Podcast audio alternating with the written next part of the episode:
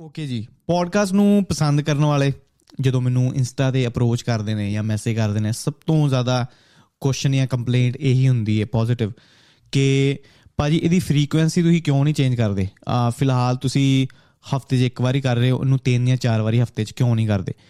Initially plan ਮੇਰਾ ਇਹੀ ਸੀ ਕਿ ਜਦੋਂ ਪੋਡਕਾਸਟ ਥੋੜਾ ਸਟੇਬਲ ਹੋ ਜਾਏਗਾ ਤੇ ਜਿੰਨੇ ਵੀ ਇੰਟਰਸਟਿੰਗ ਲੋਕਾਂ ਨੂੰ ਮੈਂ ਜਾਣਦਾ ਜਾਂ ਮੇਰੇ ਫਰੈਂਡਸ ਨੇ ਜਿਨ੍ਹਾਂ ਨਾਲ ਗੱਲਬਾਤ ਬੜੀ ਵਧੀਆ ਹੁੰਦੀ ਹੈ ਉਹਨਾਂ ਨੂੰ ਮੈਂ ਪੋਡਕਾਸਟ ਲੈ ਕੇ ਆਵਾਂ ਤੇ ਉਹਨਾਂ ਦਾ ਨਜ਼ਰੀਆ ਲਾਈਫ ਨੂੰ ਦੇਖਣ ਦਾ ਸ਼ੇਅਰ ਕੀਤਾ ਜਾਵੇ। ਬਟ ਜਿੰਨੇ ਵੀ ਫਰੈਂਡਸ ਨੇ, ਬੜੇ ਸ਼ਾਈ ਨੇ ਕੈਮਰਾ ਸ਼ਾਈ ਆਫਲਾਈਨ ਗੱਲਬਾਤ ਵਧੀਆ ਕਰਦੇ ਨੇ ਬਟ ਆਨਲਾਈਨ ਆਉਣ ਤੋਂ ਥੋੜਾ ਝਿਜਕਦੇ ਨੇ। ਤੇ ਐਜ਼ ਅ ਹੋਸਟ ਮੇਰੇ ਲਈ ਇਹ ਵਧੀਆ ਗੱਲ ਹੈ ਜੇ ਉਹ ਪੋਡਕਾਸਟ ਤੇ ਆਵੇ, ਕਿਉਂਕਿ ਉਹਦੇ ਲਈ ਤਿਆਰੀ ਨਹੀਂ ਕਰਨੀ ਪੈਂਦੀ। ਜਿੰਨੀ ਵੀ ਗੱਲਬਾਤ ਹੁੰਦੀ ਹੈ, ਬੜੀ ਆਰਗੈਨਿਕ ਤੇ ਰॉ ਹੁੰਦੀ ਹੈ। ਤੇ ਪੋਡਕਾਸਟ ਦਾ ਹੋਲ ਕਨਸੈਪਟ ਇਹੀ ਹੈ ਕਿ ਨਾਰਮਲ ਗੱਲਬਾਤ ਕਰਨਾ। ਤੇ ਆਨਲਾਈਨ ਕਾਫੀ ਇੰਟਰਸਟਿੰਗ ਬੰਦੇ ਮਿਲੇ ਮੈਨੂੰ ਤੇ ਜਿਨ੍ਹਾਂ ਨੂੰ ਮੈਂ ਕਿਹਾ ਵੀ ਕਿ ਤੁਸੀਂ ਪੋਡਕਾਸਟ ਤੇ ਆਓ ਬਟ ਕੁਝ ਕੈਨੇਡਾ 'ਚ ਨੇ ਤੇ ਕੈਨੇਡਾ ਦੀ ਪ੍ਰੋਬਲਮ ਇਹ ਹੈ ਕਿ ਟਾਈਮ ਬੜਾ ਅਲੱਗ ਹੈ ਨਿਊਜ਼ੀਲੈਂਡ ਨਾਲੋਂ ਤੇ ਚੁੰਮਿਆਂ ਹੋਇਆਂ ਵੀ ਟਾਈਮ ਬੁੱਕ ਨਹੀਂ ਹੋ ਪਾ ਰਿਹਾ। ਤੇ ਇੰਡੀਆ 'ਚ ਵੀ ਜ਼ਿਆਦਾਤਰ ਪ੍ਰੋਬਲਮ ਇਹੀ ਹੈ ਬਟ ਇੰਟਰਨੈਟ ਇੱਕ ਹੋਰ ਇਸ਼ੂ ਹੈ ਕਿਉਂਕਿ ਜ਼ੂਮ ਕਾਲਸ ਪੋਸੀਬਲ ਨਹੀਂ, ਕਿਉਂਕਿ ਕਾਲਸ ਬਹੁਤ ਜ਼ਿਆਦਾ ਬ੍ਰੇਕ ਹੁੰਦੀਆਂ ਜਦੋਂ ਗੱਲਬਾਤ ਹੁੰਦੀ ਹੈ।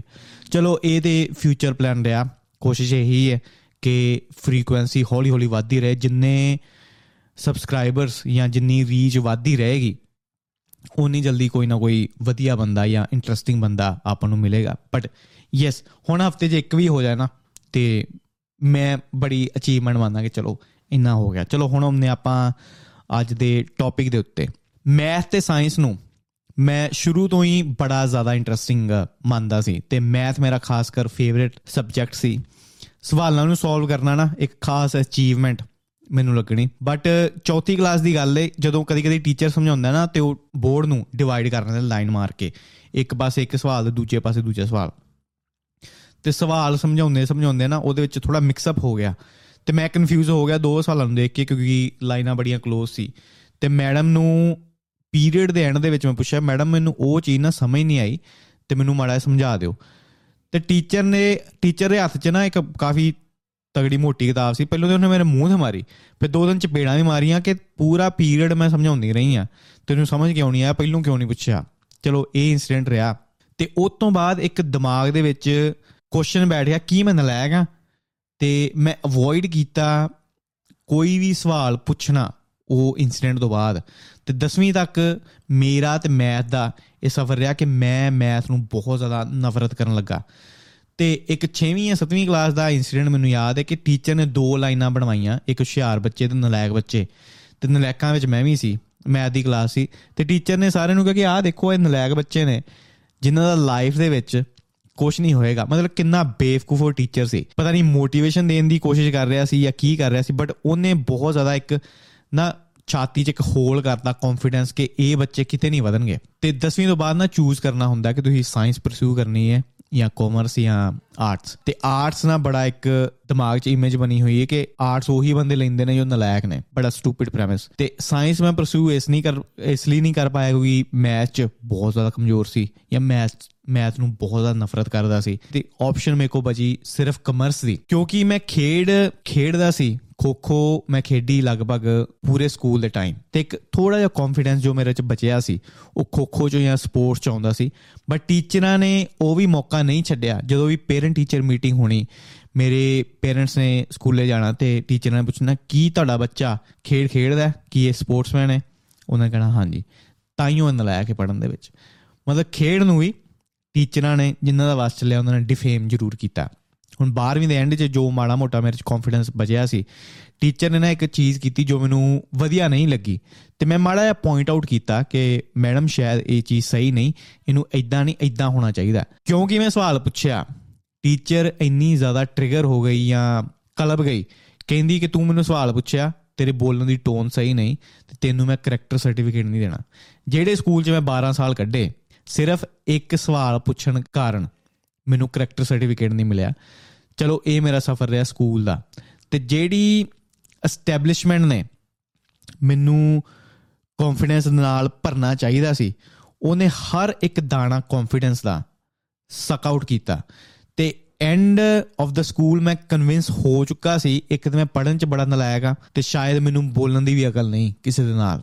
ਤੇ ਇਹ ਮੈਂਟੈਲਿਟੀ ਲੈ ਕੇ ਮੈਂ ਐਂਟਰ ਹੋਇਆ ਕਾਲਜ ਦੇ ਵਿੱਚ। ਇੱਕ ਸਾਲ ਪੜਿਆ ਪੇਪਰ ਨਹੀਂ ਦਿੱਤੇ। ਦੂਜਾ ਸਾਲ ਪੜਿਆ ਪੇਪਰ ਨਹੀਂ ਦਿੱਤੇ। ਤੇ ਤੀਜੇ ਸਾਲ 'ਚ ਮੈਂ ਥੋੜਾ ਡਿਪਰੈਸ਼ਨ 'ਚ ਗਿਆ। ਮੈਂ ਕਿਸੇ ਵੀ ਚੀਜ਼ ਨੂੰ ਬਲੇਮ ਨਹੀਂ ਕਰਦਾ। ਸਕੂਲ ਨੂੰ ਮੈਂ ਬੜਾ, ਬਹੁਤ ਜ਼ਿਆਦਾ ਪਿਆਰ ਕੀਤਾ ਕਿਉਂਕਿ ਬਹੁਤ ਜ਼ਿਆਦਾ ਫਰੈਂਡਸ ਬਣੇ ਸਕੂਲ ਦੇ ਵਿੱਚ। ਪਰ ਜੋ ਸਿਸਟਮ ਸੀ, ਉਹਨੂੰ ਮੈਂ ਕਿਤੇ ਨਾ ਕਿਤੇ ਉਹਨਾਂ ਖੁੰਦਕ ਰੱਖਦਾ। ਭਾਵੇਂ ਮੈਂ ਬਲੇਮ ਆਪਣੇ ਆਪ ਨੂੰ ਕਰਦਾ ਕਿ ਯਾਰ ਮੈਨੂੰ 2 ਜਾਂ 3 ਸਾਲ ਖਰਾਬ ਨਹੀਂ ਸੀ ਕਰਨੇ ਚਾਹੀਦੇ।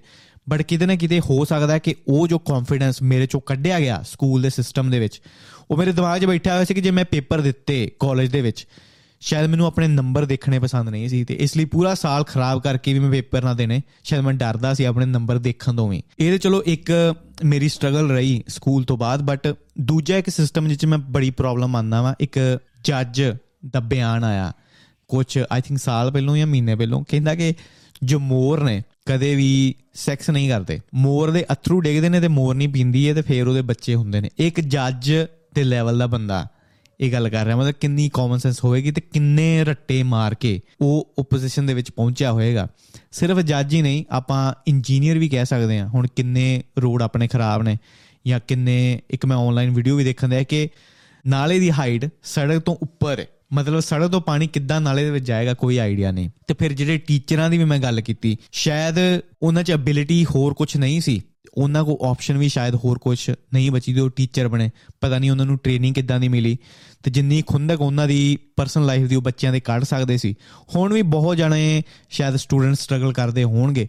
ਜੋ ਚਾਹੁੰਦਿਆਂ ਹੋਇਆਂ ਵੀ ਟੀਚਰਾਂ ਨੂੰ ਸਵਾਲ ਨਹੀਂ ਪੁੱਛ ਸਕਦੇ ਕਿਉਂਕਿ ਟੀਚਰ ਇੰਨੇ ਹੈਲਪਫੁਲ ਨਹੀਂ। ਤੇ ਬਾਕੀ ਜਦੋਂ ਪੁਲਿਸ ਦੇ ਆਈ ਥਿੰਕ ਯੂਪੀਐਸਸੀ ਐਗਜ਼ਾਮਸ ਹੁੰਦੇ ਨੇ ਆਈਏਐਸ ਆਫੀਸਰ ਬਣਨਾ ਹੈ ਜਾਂ ਤੁਸੀਂ ਆਈਪੀਐਸ ਆਫੀਸਰ ਬਣਨਾ ਹੈ ਯੂਪੀਐਸਸੀ ਦੇ ਐਗਜ਼ਾਮਸ ਬਹੁਤ ਜ਼ਿਆਦਾ ਟਫ ਨੇ। ਪਰ ਇਹ ਚ ਪ੍ਰੋਬਲਮ ਮੈਂ ਕੀ ਦੇਖਦਾ ਕਿ ਸਿਰਫ ਸਟੱਡੀਜ਼ ਤੇ ਤਵੱਜੋ ਜ਼ਿਆਦਾ ਦਿੱਤੀ ਜਾਂਦੀ ਹੈ। ਮੈਂ ਇਹ ਨਹੀਂ ਕਹਿੰਦਾ ਕਿ ਸਟੱਡੀ ਨੂੰ ਬਿਲਕੁਲ ਹਟਾ ਦੇਣਾ ਚਾਹੀਦਾ। ਬਿਲਕੁਲ ਤੁਸੀਂ ਚਾਹੋਗੇ ਕਿ ਜੋ ਤੁਹਾਡਾ ਆਫੀਸਰ ਹੈ ਆਈਏਐਸ ਆਫੀਸਰ ਜਾਂ ਆਈਪੀਐਸ ਆਫੀਸਰ ਉਹ ਬਹੁਤ ਜ਼ਿਆਦਾ ਸਮਾਰਟ ਹੋਵੇ। ਬਟ ਸਮਾਰਟਨੈਸ ਸਿਰਫ ਰੱਟੇ ਲਾ ਕੇ, ਰਟ ਰਟ ਕੇ ਸਮਾਰਟਨੈਸ ਨੂੰ ਮੈਜ਼ਰ ਕਰਨਾ, ਇਹ ਬਹੁਤ ਗਲਤ ਚੀਜ਼ ਹੈ। ਆਪਾਂ ਦੇਸ਼ ਭਗਤੀ ਕਿੱਦਾਂ ਮੈਜ਼ਰ ਕਰ ਸਕਦੇ ਹਾਂ? ਹੋ ਸਕਦਾ ਕਿ ਕੋਈ ਬੰਦਾ ਬਹੁਤ ਦੇਸ਼ ਭਗਤ ਹੋਵੇ, ਉਹ ਬਹੁਤ ਜ਼ਿਆਦਾ ਸੇਵਾ ਕਰਨੀ ਚਾਹੁੰਦਾ ਹੋਵੇ। ਆਪਣੇ ਦੇਸ਼ ਦੀ ਸਿਰਫ ਉਹ ਰੱਟੇ ਨਹੀਂ ਮਾਰ ਸਕਦਾ ਤੇ ਅਫਸਰ ਨਹੀਂ ਬਣ ਸਕਦਾ। ਫਿਰ ਲੀਡਰਸ਼ਿਪ ਸਕਿੱਲ ਜਿੰਨੇ ਵੀ ਹੁਣ ਤੱਕ ਲੀਡਰ ਹੋਏ ਨੇ ਦੁਨੀਆ ਦੇ ਉੱਤੇ, ਵਧੀਆ ਕ੍ਰਿਜ਼ਮੈਟਿਕ ਲੀਡਰ ਜਾਂ ਬਹੁਤ ਹੀ ਅਣਖੀ ਲੀਡਰ ਉਹਨਾਂ ਨੇ ਕਦੀ ਡਿਗਰੀ ਨਹੀਂ ਕੀਤੀ, ਕਦੀ ਉਹਨਾਂ ਨੇ ਰੱਟੇ ਨਹੀਂ ਲਾਏ। ਉਹ ਨੈਚੁਰਲ ਲੀਡਰ ਨੇ। ਜੇ ਇਦਾਂ ਦੇ ਬੰਦੇ ਆਈਪੀਐਸ ਜਾਂ ਆਈਏਐਸ ਆਫੀਸਰ ਬਣਨਾ ਚਾਹੁੰਦੇ ਹੋਣ, ਉਹ ਕਿੱਦਾਂ ਅੱਗੇ ਆ ਸਕਦੇ ਨੇ? ਇਹਦਾ ਵੀ ਆਪਾਂ ਨੂੰ ਕੋਈ ਆਈਡੀਆ ਨਹੀਂ ਬਟ ਉਹਨਾਂ ਨੂੰ ਵੀ ਲੀਡਰਾਂ ਨੂੰ ਵੀ ਰੱਟੇ ਲਾਉਣੇ ਪਾਉਣਗੇ। ਤੇ ਇਦਾਂ ਦੇ ਬਹੁਤ ਜ਼ਿਆਦਾ ਸਕਿੱਲਸ ਨੇ, ਜਿਨ੍ਹਾਂ ਨੂੰ ਆਪਾਂ ਅਵੋਇਡ ਕਰਦੇ ਆ ਤੇ ਸਿਰਫ ਤਵੱਜੋ ਦਿੰਨੇ ਆ ਰੱਟਿਆਂ ਦੇ ਉੱਤੇ ਤੇ ਕੋਈ ਕਿੰਨਾ ਜ਼ਿਆਦਾ ਸਟੱਡੀ ਕਰ ਸਕਦਾ ਹੈ। ਹਰ ਬੰਦਾ ਨਾ ਇੱਕ ਕ੍ਰੀਏਟਿਵ ਟੂਲ ਨਾਲ ਪੈਦਾ ਹੁੰਦਾ ਲਾਈਫ ਦੇ ਵਿੱਚ। ਫੋਰ ਐਗਜ਼ਾਮਪਲ ਮੈਂ ਇੱਕ ਸਿਲੀ ਜੀ ਐਨਾਲੋਜੀ ਦਵਾਂ। ਕਿ ਸੋਚੋ ਜਿਮ ਦੇ ਵਿੱਚ ਮੈਂ ਕਹਾਂ ਕਿ ਜਿਹੜਾ 100 ਦੀ ਬੈਂਚ ਲਾਏਗਾ, ਉਹੀ ਲਾਈਫ ਦੇ ਅੱਗੇ ਵਧ ਸਕਦਾ ਠੀਕ ਹੈ? ਇਹ ਪੋਸੀਬਲ ਨਹੀਂ ਕਿਉਂਕਿ ਹਰ ਬੰਦਾ ਫਿਜ਼ੀਕਲੀ ਡਿਫਰੈਂਟ ਹੈ, ਹਰ ਬੰਦਾ ਮੈਂਟਲੀ ਡਿਫਰੈਂਟ ਹੈ, ਕੋਈ ਬੰਦਾ ਰੱਟੇ ਲਾ ਸਕਦਾ ਕੋਈ ਬੰਦਾ ਰੱਟੇ ਨਹੀਂ ਲਾ ਸਕਦਾ। ਜੇ ਰਾਈਟਰ ਵੀ ਹੈ ਨਾ ਕੋਈ, ਕਿਸੇ ਨੂੰ ਸ਼ਾਂਤੀ 'ਚ ਬੈਠ ਕੇ ਲਿਖਣਾ ਪਸੰਦ ਹੈ ਕਿਸੇ ਨੂੰ ਰੌਲੇ 'ਚ ਲਿਖਣਾ ਪਸੰਦ ਹੈ ਕਾਫੀ ਸ਼ਾਪ 'ਚ ਜਾ ਕੇ ਲਿਖਣਾ ਪਸੰਦ ਹੈ। ਤੇ ਪੇਂਟਰ ਵੀ ਇਦਾਂ ਦੇ ਨੇ ਕੁਝ ਸ਼ਾਂਤੀ ਪ੍ਰੇਫਰ ਕਰਦੇ ਨੇ ਕੁਝ ਨਹੀਂ ਪ੍ਰੇਫਰ ਕਰਦੇ। ਕੁਝ ਸਵੇਰੇ ਕੰਮ ਕਰਨਾ ਪਸੰਦ ਕਰਦੇ ਨੇ ਕੁਝ ਸ਼ਾਮ ਨੂੰ। ਤੇ ਹਰੇਕ ਬੰਦੇ ਨੂੰ ਇੱਕ ਸਟੱਡੀ ਦੇ ਲੈਂਸ ਦੇ ਵਿੱਚੋਂ ਦੇਖਣਾ ਤੇ ਉਹਨਾਂ ਦੇ ਆਈਕਿਊ ਨੂੰ ਆਈਕਿਊ ਨੂੰ, ਉਹਨਾਂ ਦੀ ਇੰਟੈਲੀਜੈਂਸ ਨੂੰ ਸਿਰਫ ਉਹ ਕਿਤਾਬਾਂ ਦੇ ਵਿੱਚੋਂ ਮੈਜ਼ਰ ਕਰਨਾ। ਇਹ ਚੀਜ਼ ਬਹੁਤ ਜ਼ਿਆਦਾ ਗਲਤ ਲੱਗਦੀ ਹੈ ਮੈਨੂੰ। ਆਈ ਥਿੰਕ ਕ੍ਰੀਏਟੀਵਿਟੀ ਨੂੰ ਵੀ ਆਪਾਂ ਨੂੰ ਕਿਸੇ ਤਰ੍ਹਾਂ ਪ੍ਰਮੋਟ ਕਰਨਾ ਚਾਹੀਦਾ ਇੱਕ ਹੋਰ ਇਨਸੀਡੈਂਟ ਮੈਨੂੰ ਗੱਲ ਕਰਦੇ ਕਰਦੇ ਯਾਦ ਆਇਆ। ਲਾਸਟ ਟਾਈਮ ਜਦੋਂ ਮੈਂ ਇੰਡੀਆ 'ਚ ਸੀ ਨਾ, ਤੇ ਕੁੱਤੇ ਨੇ ਮੇਰਾ ਹੱਥ ਮੂੰਹ 'ਚ ਪਾ ਲਿਆ। ਕਿਸੇ ਦਾ ਪਾਲਤੂ ਕੁੱਤੇ ਸੀ। ਇੱਥੇ ਕੀ ਹੁੰਦਾ ਜੇ ਕਿਸੇ ਦਾ ਕੁੱਤਾ ਤੁਹਾਨੂੰ ਕਿਊਟ ਲੱਗੇ ਨਾ, ਉਹਨੂੰ ਤੁਸੀਂ ਚੁੱਕ ਕੇ ਸਹਿਲਾ ਲਵੋ ਜਾਂ ਪੈਡ ਕਰ ਲਓ। ਉਹ 'ਚ ਕੋਈ ਚੱਕਰ ਨਹੀਂ। ਇੱਥੋਂ ਦੇ ਕੁੱਤੇ ਬੜੇ ਨਾ ਬਿਲਕੁਲ ਸ਼ਾਂਤ ਸੁਭਾਅ ਦੇ ਹੁੰਦੇ ਨੇ। ਤੇ ਇੱਥੇ ਹੀ ਮੈਂ ਇੰਡੀਆ ਟਰਾਈ ਕੀਤਾ ਤੇ ਉਹ ਕੁੱਤੇ ਨੇ ਮੇਰਾ ਹੱਥ ਮੂੰਹ 'ਚ ਪਾ ਲਿਆ। ਤੇ ਕਾਫੀ ਮੈਨੂੰ ਸੱਟ ਲੱਗੀ, ਖੂਨ ਕਾਫੀ ਵਗਿਆ ਤੇ ਮੈਨੂੰ ਜਲਦੀ ਜਲਦੀ ਸਰਕਾਰੀ ਹਸਪਤਾਲ ਲੈ ਗਏ ਟੀਕਾ ਟੂਕਾ ਲਵਾਉਣ ਵਾਸਤੇ। ਤੇ ਉੱਥੋਂ ਦਾ ਆਈ ਥਿੰਕ ਮੇਰੇ ਫਾਦਰ ਸਾਹਿਬ ਡਾਕਟਰ ਨਾਲ ਗੱਲਬਾਤ ਕਰ ਰਹੇ ਸੀ ਤੇ ਮੇਰੇ ਆਈ ਥਿੰਕ ਇੰਜੈਕਸ਼ਨ ਲੱਗ ਰਿਹਾ ਸੀ। ਫਿਰ ਮੈਂ ਇੰਜੈਕਸ਼ਨ ਲਵਾ ਕੇ ਡਾਕਟਰ ਕੋ ਆਇਆ। ਤੇ ਡਾਕਟਰ ਦਾ ਧਿਆਨ ਨਾ ਬਿਲਕੁਲ ਮੇਰੇ ਵੱਲ ਨਹੀਂ ਡਾਕਟਰ ਦਾ ਨਾ ਇਦਾਂ ਫੋਨ ਦੇ ਵਿੱਚ ਧਿਆਨ। ਤੇ ਮੈਂ ਡਾਕਟਰ ਨੂੰ ਪੁੱਛਿਆ ਦੇਡੀ ਡਾਕਟਰ ਸੀ, ਕਿ ਹੁਣ ਕੀ ਕੀ ਹੋ ਸਕਦਾ? ਅੱਗੇ ਅੱਗੇ ਮੈਨੂੰ ਕੀ ਕੀ ਪ੍ਰੀਕਾਸ਼ਨਸ ਰੱਖਣੇ ਪੈਣਗੇ? ਤੇ ਉਹਦਾ ਧਿਆਨ ਇਦਾਂ ਹੀ ਕਹਿੰਦੀ, ਤੇਰੇ ਪਿਓ ਨੂੰ ਸਭ ਕੁਝ ਦੱਸਤਾ ਮੈਂ, ਉਹਨੂੰ ਪੁੱਛ ਲਈ। ਮਤਲਬ ਇੰਨੀ ਰੂਡ, ਮਤਲਬ ਛੋਟੀ ਜੀ ਚੀਜ਼ ਹੈ।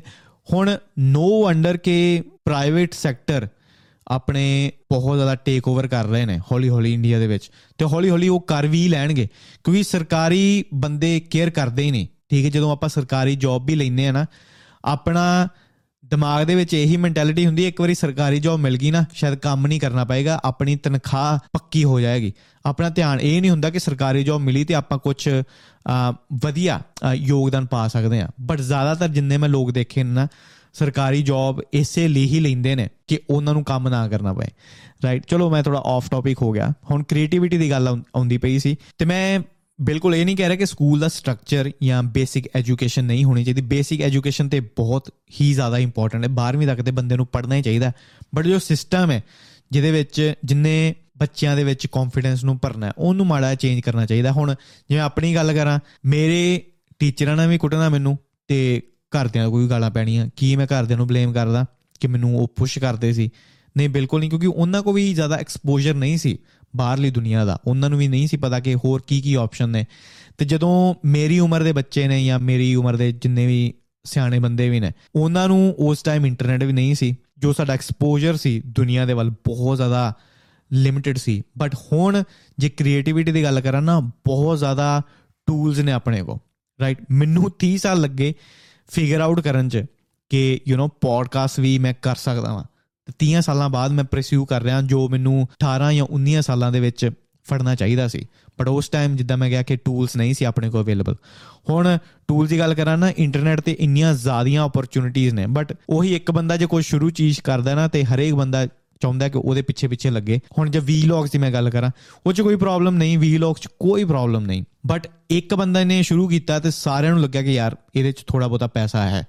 ਹੁਣ ਜੋ ਜੈਨੂਇਨ ਵੀਲੌਗਰ ਹੈ ਨਾ, ਕੋਈ ਵੀ, ਹੁਣ ਉਹਦੀ ਮਾਰਕੀਟ ਵੀ ਸ਼ਰਿੰਕ ਹੋ ਜਾਏਗੀ ਜਦੋਂ ਇੱਕੀ ਦੁੱਕੀ ਬੰਦੇ ਕੈਮਰਾ ਚੁੱਕ ਕੇ ਸ਼ੁਰੂ ਹੋ ਜਾਣਗੇ ਰਾਈਟ ਉਹ ਵੀ ਚੀਜ਼ ਮਾੜੀ ਹੈ ਤੇ ਵੀਲੌਗਿੰਗ ਵੀ ਕਰੋ ਬਟ ਹੋਰ ਚੀਜ਼ਾਂ ਵੀ ਲੱਭੇ ਹੁਣ ਜਿੱਦਾਂ ਮੈਂ ਦੇਖਦਾ ਨਾ ਇੱਕ ਮੀਮ ਜਿੱਦਾਂ ਮੈਂ ਇੱਕ ਕ੍ਰੀਏਟਿਵ ਜੌਬ ਕਵਾਂ ਮੀਮ ਇੱਕ ਬੜਾ ਹੀ ਬਹੁਤ ਹੀ ਇਫੈਕਟਿਵ ਟੂਲ ਹੈ ਕਿਸੇ ਨਾਲ ਵੀ ਕਮਿਊਨੀਕੇਟ ਕਰਨ ਦਾ।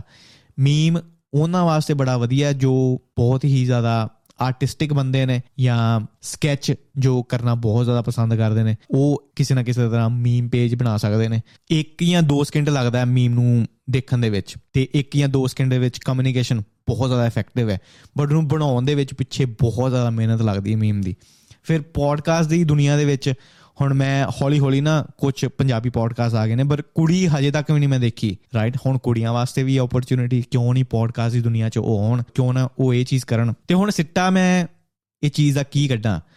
ਕਿ ਆਪਾਂ ਨਾ ਬਹੁਤ ਚੀਜ਼ਾਂ ਤੇ ਕੰਪਲੇਂਟ ਕਰਦੇ ਆ ਜਿੱਦਾਂ ਮੈਂ ਹੁਣ ਕੰਪਲੇਂਟ ਕੀਤੀ ਕਿ ਸਕੂਲ ਦਾ ਸਿਸਟਮ ਬੜਾ ਗਲਤ ਹੈ ਤੇ ਬੱਚਿਆਂ ਨੂੰ ਇਦਾਂ ਕੁੱਟਣਾ ਨਹੀਂ ਚਾਹੀਦਾ ਵਗੈਰਾ ਵਗੈਰਾ।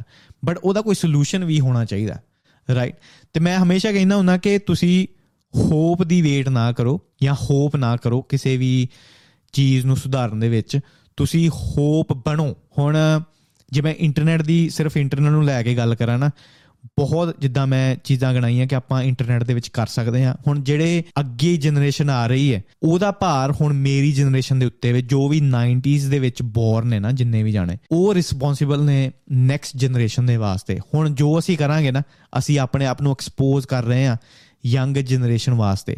ਹੁਣ ਉਹ ਸਾਨੂੰ ਦੇਖਣਗੇ, ਉਹ ਵੀ ਇਦਾਂ ਦਾ ਕੁਝ ਨਾ ਕੁਝ ਚਾਹਣਗੇ ਕਿ ਉਹ ਕਰਨ। ਜੇ ਮੈਂ ਸਿਰਫ ਟਿਕਟੌਕ ਤੇ ਡਾਂਸ ਹੀ ਕਰੀ ਜਾਵਾਂ, ਫਿਰ ਮੇਰੀ ਨੈਕਸਟ ਜਨਰੇਸ਼ਨ ਨੂੰ ਇਹੀ ਹੋਏਗਾ ਕਿ ਯਾਰ ਯੂ نو ਡਾਂਸ ਚੱਲਦਾ ਕਿਉਂ ਨਾ ਕਰਾਂ? ਫਿਰ ਮੈਂ ਕਹਾਂ ਕਿ ਡਾਂਸ ਦੇ ਵਿੱਚ ਕੋਈ ਚੀਜ਼ ਮਾੜੀ ਨਹੀਂ ਬਟ ਸਿਰਫ ਡਾਂਸ ਹੀ ਸਾਰੇ ਕਰੀ ਜਾਣ, ਉਹ ਚੀਜ਼ ਮਾੜੀ ਹੈ ਅਲੱਗ-ਅਲੱਗ ਕ੍ਰੀਏਟਿਵ ਚੀਜ਼ ਲੱਭੋ ਮੀਮ ਬਣਾਓ ਪੋਡਕਾਸਟ ਬਣਾਓ ਵੀਲੌਗਿੰਗ ਵੀ ਕਰੋ ਰਾਈਟ ਇੰਟਰਨੈਟ ਦੇ ਵਿੱਚ ਅਨਲਿਮਿਟਿਡ ਆਪਸ਼ਨਸ ਨੇ। ਤੇ ਹੁਣ ਜੋ ਵੀ ਅਗਲੀ ਪਨੀਰੀ ਕਰੇਗੀ, ਉਹ ਸਾਨੂੰ ਹੀ ਦੇਖ ਕੇ ਕਰੇਗੀ ਰਾਈਟ ਤੇ ਬਾਕੀ ਟੀਚਰਸ ਨੂੰ ਵੀ ਜੇ ਕੋਈ ਟੀਚਰਸ ਹੁੰਦਾ ਹੋਵੇ ਕਿ ਬਹੁਤ ਜ਼ਿਆਦਾ ਸਟ੍ਰਿਕਟ ਬੱਚਿਆਂ ਦੇ ਨਾ ਹੋਵੋ, ਕਿਉਂਕਿ ਉਹ 12ਵੀਂ ਤੱਕ ਦਾ ਲੈਵਲ ਨਾ ਕੌਨਫੀਡੈਂਸ ਬਿਲਡਿੰਗ ਹੁੰਦਾ। ਤੇ ਪੇਰੈਂਟਸ ਨੂੰ ਵੀ ਇਹੀ ਹੈ ਕਿ ਥੋੜਾ ਜਿਹਾ ਥੋੜਾ ਜੀ ਸਪੇਸ ਦਿਓ ਬੱਚੇ ਨੂੰ, ਉਹਨਾਂ ਨੂੰ ਫਿਗਰ ਆਊਟ ਕਰਨ ਦਿਓ। ਹੁਣ ਮੈਂ ਬੱਚਿਆਂ ਦੀ ਕਦੀ ਕਦੀ ਹਾਲਤ ਦੇਖਦਾ ਨਾ, ਸਕੂਲੋਂ ਆ ਕੇ ਸਿੱਧਾ ਟਿਊਸ਼ਨ ਟਿਊਸ਼ਨ ਤੋਂ ਆ ਕੇ ਖਾਣਾ ਪੀਣਾ ਖਾਦਾ ਸੌ ਜਾਓ। ਸਿਰਫ ਪੜ੍ਹਾਈ ਤੇ ਹੀ ਤਵੱਜੋ ਦਿੱਤੀ ਜਾਂਦੀ ਹੈ। ਤੇ ਮੈਂ ਪੇਰੈਂਟਸ ਨੂੰ ਜ਼ਿਆਦਾ ਬਲੇਮ ਨਹੀਂ ਕਰਦਾ ਕਿਉਂਕਿ ਸਪੋਰਟਸ ਨੂੰ ਆਪਣਾ ਜੋ ਵੀ ਸਿਸਟਮ ਹੈ, ਇੰਨਾ ਸਪੋਰਟ ਨਹੀਂ ਕਰਦਾ। ਮੇਰਾ ਗਵਾਂਢ ਚ ਨਾ ਇੱਕ ਇੰਨਾ ਜੀਨੀਅਸ ਸਪੋਰਟਸ ਸਟਾਰ ਮੈਂ ਕਹਿ ਲਵਾਂ। ਕਬੱਡੀ ਦੇ ਵਿੱਚ ਉਹਨੇ ਨਾ ਬਹੁਤ ਜ਼ਿਆਦਾ ਪਿੰਡਾਂ ਦੇ ਵਿੱਚ, ਪਿੰਡ 'ਚ ਫਿਰ ਸਟੇਟ ਲੈਵਲ ਵੀ ਖੇਡਿਆ। ਬਹੁਤ ਜ਼ਿਆਦਾ ਉਹਦਾ ਨਾਮ ਜਾਣਿਆ ਜਾਂਦਾ ਸੀ। ਫਿਰ ਕ੍ਰਿਕਟ ਦੇ ਵਿੱਚ ਉਹ ਬੜਾ ਜੀਨੀਅਸ ਹੈ ਤੇ ਕ੍ਰਿਕਟ ਦੇ ਵਿੱਚ ਕਦੀ ਕਦੀ ਦੇਖਦੇ ਹੁੰਦੇ ਆ ਨਾ, ਉਹ ਪਹਿਲਾਂ ਹੀ ਪ੍ਰੈਡਿਕਟ ਕਰ ਲੈਂਦਾ ਕਿ ਕਿਹੜਾ ਬੰਦਾ ਕਿਹੜੀ ਬਾਲ ਸੁੱਟੇਗਾ ਤੇ ਹਰੇਕ ਟੈਕਨੀਕ ਉਹਨੂੰ ਕ੍ਰਿਕਟ ਦੀ ਯਾਦ ਹੈ। ਬਟ ਘਰੋਂ ਸਪੋਰਟ ਨਾ ਹੋਣ ਕਾਰਨ ਜਾਂ ਇੰਡੀਆ ਦੇ ਸਿਸਟਮ ਦਾ ਉਹਨੂੰ ਨਾ ਸਪੋਰਟ ਕਰਨ ਕਾਰਨ ਉਹ ਪਿੰਡ ਦੇ ਵਿੱਚ ਹੀ ਰਹਿ ਗਿਆ। ਬੜਾ ਜੀਨੀਅਸ ਸੀ ਉਹ। ਜੀਨੀਅਸ ਦਾ ਮਤਲਬ ਇਹ ਨਹੀਂ ਕਿ ਪੜਨ ਦੇ ਵਿੱਚ, ਕਿਉਂਕਿ ਸਿਰਫ ਪੜ੍ਹਾਈ ਦੇ ਨਾਲ ਆਪਾਂ ਜੀਨੀਅਸ ਮੰਨਦੇ ਆ। ਹੋਰ ਕਿਸੇ ਵੀ ਚੀਜ਼ ਨੂੰ ਆਪਾਂ ਜੀਨੀਅਸ ਨਹੀਂ ਮੰਨਦੇ ਜਿੱਦਾਂ ਮੈਸੀ ਹੈ ਫੁੱਟਬਾਲ ਦੇ ਵਿੱਚ ਹੀ ਇਜ਼ ਅ ਜੀਨੀਅਸ ਜਿਸ ਹਿਸਾਬ ਨਾਲ ਉਹ ਟ੍ਰਿਕ ਸ਼ਾਟਸ ਖੇਡਦਾ ਹੀ ਇਜ਼ ਅ ਜੀਨੀਅਸ ਉਦਾਂ ਹੀ ਮੈਂ ਪਿੰਡ ਦੇ ਅਹ, ਮੁੰਡੇ ਦੀ ਗੱਲ ਕਰਾਂ ਕਿ ਬੜਾ ਜੀਨੀਅਸ ਸੀ ਉਹ ਖੇਡਾਂ ਦੇ ਵਿੱਚ ਬਟ ਸਿਰਫ ਪੇਰੈਂਟਸ ਵੱਲੋਂ ਪ੍ਰੈਸ਼ਰ ਜਾਂ ਸਿਰਫ ਇੰਡੀਆ ਦਾ ਉਹਨੂੰ ਨਾ ਸਪੋਰਟ ਕਰਨਾ, ਇਹ ਚੀਜ਼ ਆਪਾਂ ਨੂੰ ਲੈ ਪੈਂਦੀ ਹੈ। ਪੇਰੈਂਟਸ ਨੂੰ ਵੀ ਇੰਨਾ ਬਲੇਮ ਨਹੀਂ ਮੈਂ ਕਰ ਸਕਦਾ। ਬਟ ਯੈਸ ਸਨੇਹਾ ਜ਼ਰੂਰ ਦੇ ਸਕਦਾ ਕਿ ਉਹਨਾਂ ਨੂੰ ਕਿਤੇ ਨਾ ਕਿਤੇ ਆਪਣੇ ਬੱਚਿਆਂ ਨੂੰ ਥੋੜਾ ਰੂਮ ਦਿਓ ਥੋੜੀ ਸਪੇਸ ਦਿਵੋ ਉਹਨਾਂ ਦਾ ਫਿਗਰ ਆਊਟ ਕਰਨ ਦੇ ਕਰਨ ਦੇ ਵਿੱਚ ਕਿ ਉਹਨਾਂ ਦਾ ਕੀ ਟੈਲੈਂਟ ਹੈ ਜਾਂ ਉਹ ਕੀ ਫਿਊਚਰ ਦੇ ਵਿੱਚ ਕਰਨਾ ਚਾਹੁੰਦੇ ਨੇ। ਹੁਣ ਮੈਂ ਫਿਗਰ ਆਊਟ ਕਰ ਲਿਆ, ਮੈਂ ਕੀ ਕਰਨਾ ਚਾਹੁੰਦਾ ਸੀ? ਚਲੋ, ਮੈਂ ਆਪਣੀ ਲਾਈਫ ਨੂੰ ਇੰਨਾ ਮਾੜਾ ਨਹੀਂ ਮੰਨਦਾ। ਠੀਕ ਹੈ, ਜਿਹੜੀ ਵੀ ਜੁੱਤੀਆਂ 'ਚੋਂ ਮੈਂ ਗਿਆ ਜਾਂ ਡਿਪਰੈਸ਼ਨ 'ਚੋਂ ਗਿਆ ਮੈਂ ਲੱਕੀ ਸੀ, ਮੈਂ ਕਹਿ ਲਵਾਂ। ਬਟ ਹਰ ਬੰਦਾ ਲੱਕੀ ਨਹੀਂ ਹੁੰਦਾ। ਕਦੀ ਕਦੀ ਤਾਂ ਬੰਦਾ ਤੰਗ ਹੋ ਕੇ ਕਹਿੰਦਾ ਕਿ ਯਾਰ, ਮੈਂ ਪੜ੍ਹਨਾ ਹੀ ਨਹੀਂ। ਮੈਂ ਬਹੁਤ ਪਿੰਡ ਦੇ ਹੀ ਮੁੰਡੇ ਨੇ, ਜੋ ਟੀਚਰ ਦੀ ਮਾਰ ਤੋਂ ਡਰਦਿਆਂ ਹੀ ਉਹਨਾਂ ਨੇ ਸਟੱਡੀ ਛੱਡੀ ਤੇ ਹੁਣ ਖੇਤੀਬਾੜੀ ਕਰਦੇ ਪਏ ਨੇ। ਜਿਨ੍ਹਾਂ ਦਾ ਫਿਊਚਰ ਕਿਸੇ ਕਾਰਪੋਰੇਟ ਦੇ ਵਿੱਚ ਹੋ ਸਕਦਾ ਸੀ ਜਾਂ ਕੋਈ ਵਧੀਆ ਜੌਬ ਦੇ ਵਿੱਚ ਹੋ ਸਕਦਾ ਸੀ, ਉਹ ਪਿੰਡ ਦੇ ਵਿੱਚ ਹੀ ਸਟਰਗਲ ਕਰ ਰਹੇ ਨੇ। ਤੇ ਟੀਚਰਸ ਨੂੰ ਇਹੀ ਹੈ ਕਿ ਥੋੜਾ ਜਿਹਾ ਬੱਚਿਆਂ ਨੂੰ ਰੂਮ ਦਿਓ, ਕੁੱਟੋ ਨਾ। ਆਈ ਮੀਨ ਮੈਂ ਬੜਾ ਨਲਾਇਕ ਸੀ। Like I'm doing fine with my life ਠੀਕ ਹੈ? ਕੋਈ ਬੱਚਾ ਕਲਾਸ ਦੇ ਵਿੱਚ ਪੜ੍ਹਾਈ ਦੇ ਵਿੱਚ ਨਲਾ- ਨਲਾਇਕ ਹੈ, ਉਹ ਕਿਸੇ ਹੋਰ ਚੀਜ਼ ਦੇ ਵਿੱਚ ਵਧੀਆ ਹੋ ਸਕਦਾ ਹੈ। ਇਹ ਸੀ ਅੱਜ ਦਾ ਐਪੀਸੋਡ ਲਾਈਕ ਸ਼ੇਅਰ ਤੇ ਸਬਸਕ੍ਰਾਈਬ ਆਪਾਂ ਹੋਰ ਗੱਲਾਂ ਬਾਤਾਂ ਕਰਦੇ ਰਾਂਗੇ ਹੁਣ ਮਿਲਦੇ ਹਾਂ ਆਪਾਂ ਅਗਲੇ ਐਪੀਸੋਡ 'ਚ। ਮੈਂ ਤੁਹਾਡਾ ਆਪਣਾ ਕਾਕਾ ਬਲੀ। ਨਾਮ ਮੇਰਾ ਗਗਨਦੀਪ ਸਿੰਘ। ਸਤਿ ਸ਼੍ਰੀ ਅਕਾਲ।